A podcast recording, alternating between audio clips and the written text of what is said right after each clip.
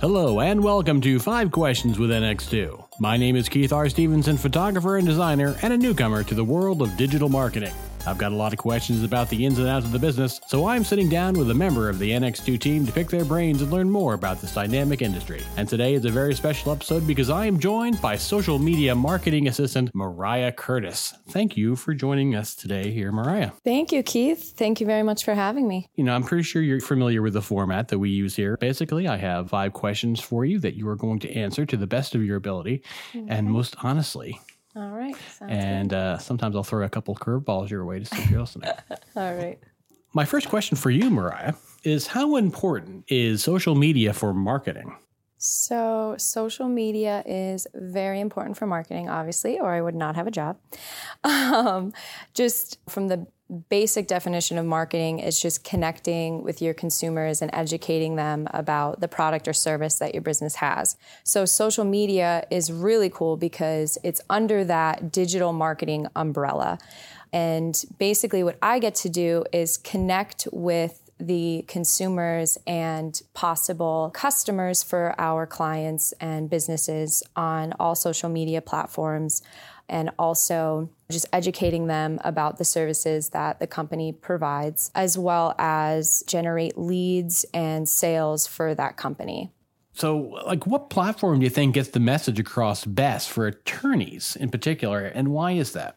I would say for our, our legal clients, I feel that Facebook is probably the best platform. Facebook. Yes. I think just because of the diverse users that use Facebook, there's so many people on that platform. So you're able to do your organic posting, but with paid social, you're able to really target who you want to reach out to. So for a medical malpractice attorney that's looking for people who have medical malpractice cases in a certain area you could really hone down and you know look into that area and find that person that might be needing your services but they don't know who you are. So you're able to go and hone in on you know the paid aspect of social and find that consumer. And facebook is really cool because of course you have your graphics but you can also use web links and video anything to really educate your consumer on your product or service. So i believe that facebook is the best platform Okay, I, I understood a, a, good portion of that. So good, you're learning. I am learning. I mean, you know, I, I, would never thought I would have, have, understood any of that, but I do now. So that's uh, that's really cool. So you said Facebook is one of the most effective ways to get your message across. So when you're crafting a post, what are the elements of a effective post? You definitely on any platform. On any platform, um, yes, you definitely want to stay um, consistent with your voice throughout all of your posts. So for a law firm, you want to be like you know more serious. You don't want to be as like you know, goofy and, and fun because usually you're targeting serious situations in people's lives. So you want to make sure that your messaging across all of your social media platforms not only is consistent on that platform, but also consistent with your website as well. It's super important that your content is high quality. So if you're referring back to your website, you want to make sure that if your content, if you're writing the content as the lawyer, or if somebody outside is writing your content for you, you want to make sure that that is consistent and high quality. And also, it's super important that your graphics are personalized. They don't need to be extremely custom, but if you can afford to have custom graphics, that's also really important as well because all of these aspects together qualify for a good post, but it's also as the viewer and as the consumer looking at your company, whether that be, you know, a law firm. I'm saying that because, you know, we do a lot of marketing for law firms, but no matter if you're a restaurant or, you know, a lawyer or whatever, you're consistent on your social media websites and the consumer that's looking at you for your product or service is going to trust you a little bit more that you have kind of all your stuff aligned and it, it all makes sense. I was just going to ask why it's important to be consistent. So, have a unified uh, message? Is that what you correct? So, if you have your organic social and your paid social, the wording is not the same.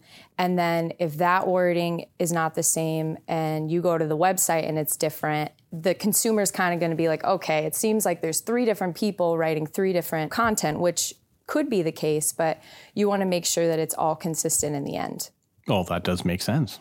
Okay, so we are up to our fourth question, Mariah. All right. Um, what is it about social media marketing that you like, and what is it that you dislike? Let's see. For social media, what do I like about it? I think it's really cool that from my chair in Wilkes-Barre or Dallas, whatever Dallas, uh, whatever office I'm in, that I'm able to connect with individuals from all over the globe just by a Right. push of a button. I think that that's really awesome, and just being able to connect with those consumers, you know, at any time of the day, it's really cool. I would have to say dislike, um, maybe just the fact that social media is pretty much compressing our attention spans.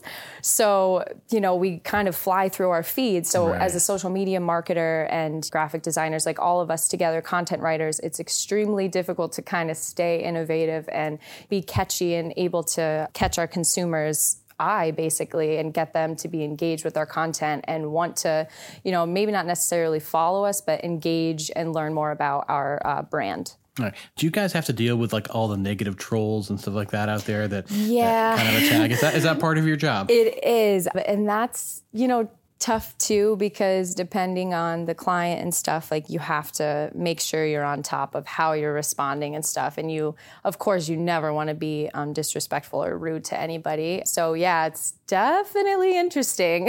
is, is it like it's like walking a tightrope? You kind of trying to maintain that. yeah. And it's honestly incredible what people have said on, on certain platforms. It's honestly amazing. So yeah, my at my old job, I actually went off off the rails a little bit online with the company account um, when somebody was really critical of something that I did, and uh, and then I did it, and I felt good about it. I told my boss about it. oh, boy. I said, I said, I, I, this is what I did. This is why I did it. You know, and he said, all right, don't do that again. I'm like, all right. yeah, right. It's like, oh, God, okay. I think he was more impressed that I owned up to it and, and, and told him before he heard about it, you know. But, uh, yeah, so I, that was, yeah. I'll, I'll tell you about that later. Right off, the off, the mic. Yes, off the mic. So, as far as social media, where do you think? This is the fifth question, by the way. Okay. This, Where do you think things are going to be going in like the next five or ten years? Like, what do you what do you think is going to start happening with social media? Um, I would say, well, I think Instagram is slowly ruling this out now. Like, I feel like if anything, the likes are gonna go away, and I feel it's gonna be more focused on engagement. So, how many people are engaging with your post, um, impressions, stuff like that. And also, I feel like maybe virtual reality might be a thing. Like, there will be more virtual reality, augmented reality, as well as maybe not as much content as far as like posts with like words, but more video. Definitely, I mean, we already see this now, but we're going to have to stay on top of this short attention span that our consumers have and just keep catering to that. So, yeah, I would definitely say in the next five to 10 years. So, if we're not measuring engagement through likes, how are we measuring engagement with posts? Well, just seeing In this how many hypothetical people, future, yeah. so like clicking on it and stuff. So we could see that. So maybe like focusing more on that. So we're not necessarily so obsessed with the likes on a post. So you can engage more with the content itself, not necessarily like how many likes it has. I guess is what I'm trying to say.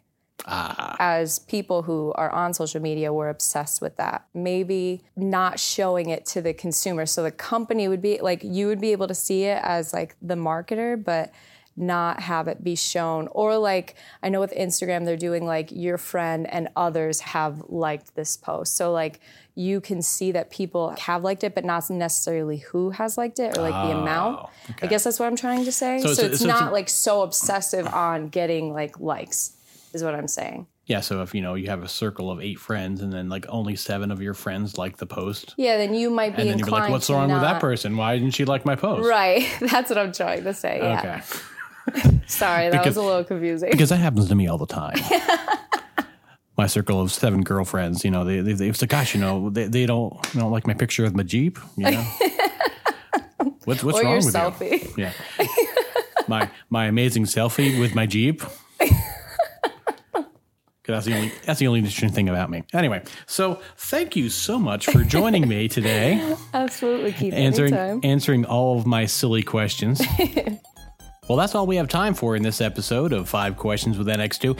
If you enjoyed this episode, please subscribe, leave a nice review wherever you find your podcast, and be sure to join us next time when our guest will be junior web developer Philip Trout, otherwise known as Slush Daddy P.